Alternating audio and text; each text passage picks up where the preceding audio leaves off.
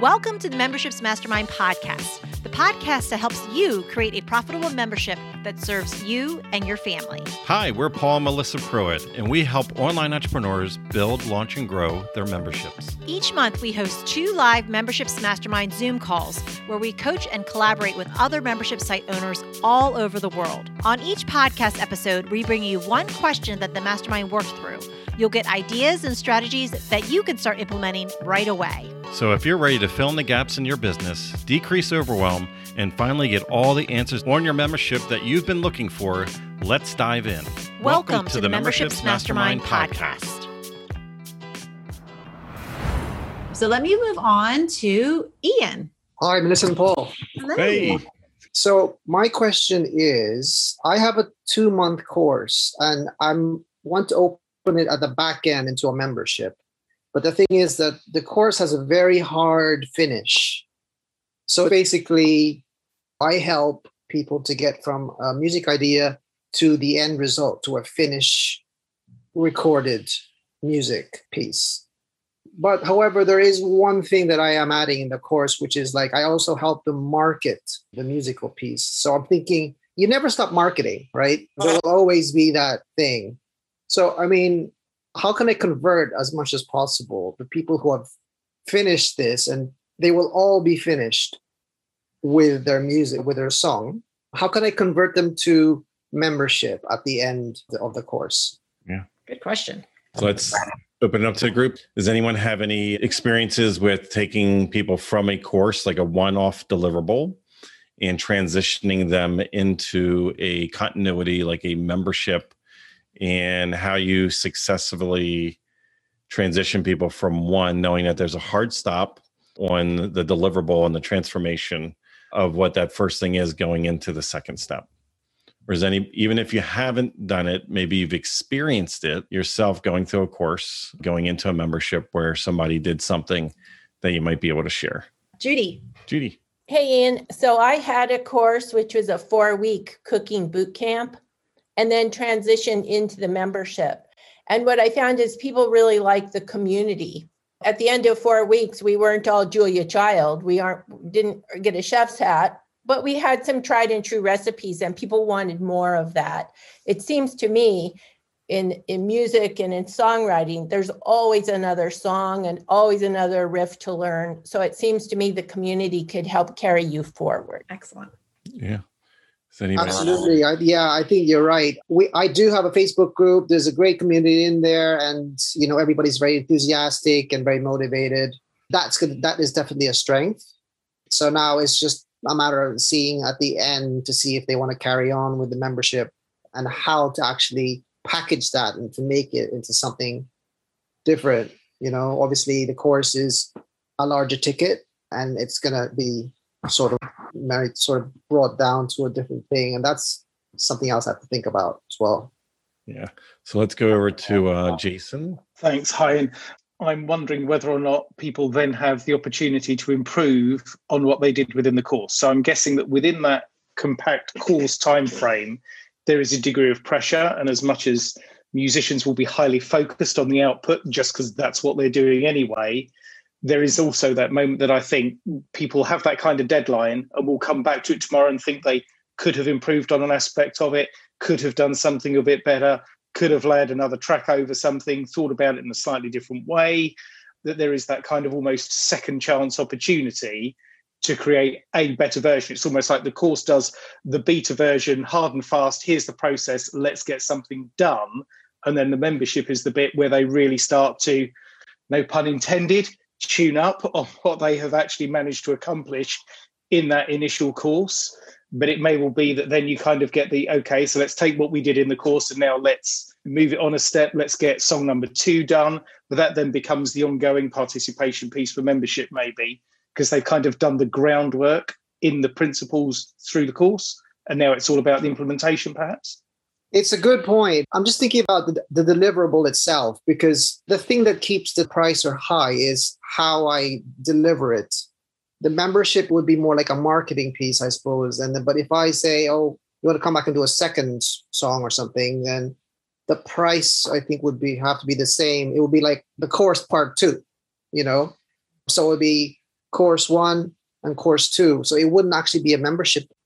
I, I I could probably think about how to do it, but it would be sort of like another course, and then I'd have to open it up to like a membership again. I, I'm not really sure how to do that because I do have another course opening up in July, not a membership, Mhm. which is the same as this one.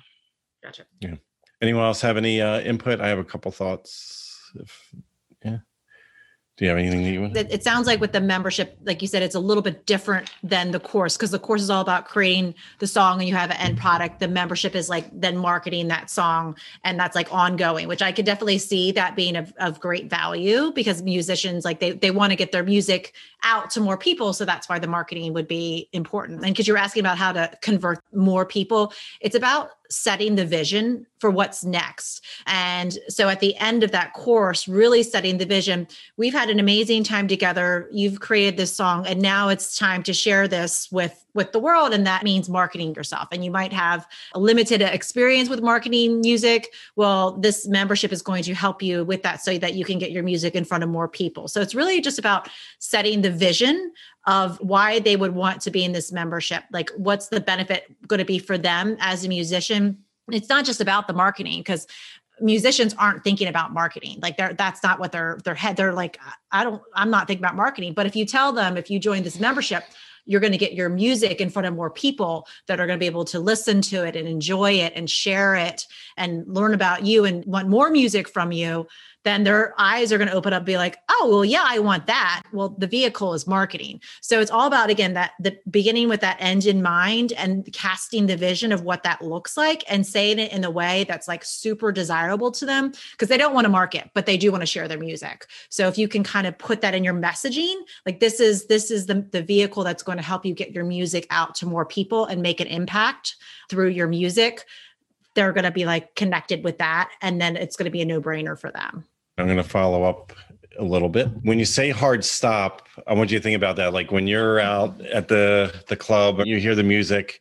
That's actually technique that DJs and others use, where they, you know, butt up two very dramatically different songs instead of blending them together. They hard stop. What happens? It shifts the crowd. It purposely brings people that are hanging on the side. They'll come onto the dance floor, and the people that have been dancing too long, they'll leave. Right. So the problem with that is when you do that with your business, that's what happens. You're going to bring people down a journey. And then if you just hard stop and they don't expect the next beat, they're not going to move forward. They're going to be the ones that get off your dance floor. Okay. So what you want to look at is almost like a relay race. You know, in a relay race, the person that has the baton that is running the first leg of race is going to run that part of the race so hard, so fast. But what's going to happen is the second person is not at a dead stop. That second person at a certain moment in time is going to start running themselves, pick up speed to match the speed of the person that is the first runner.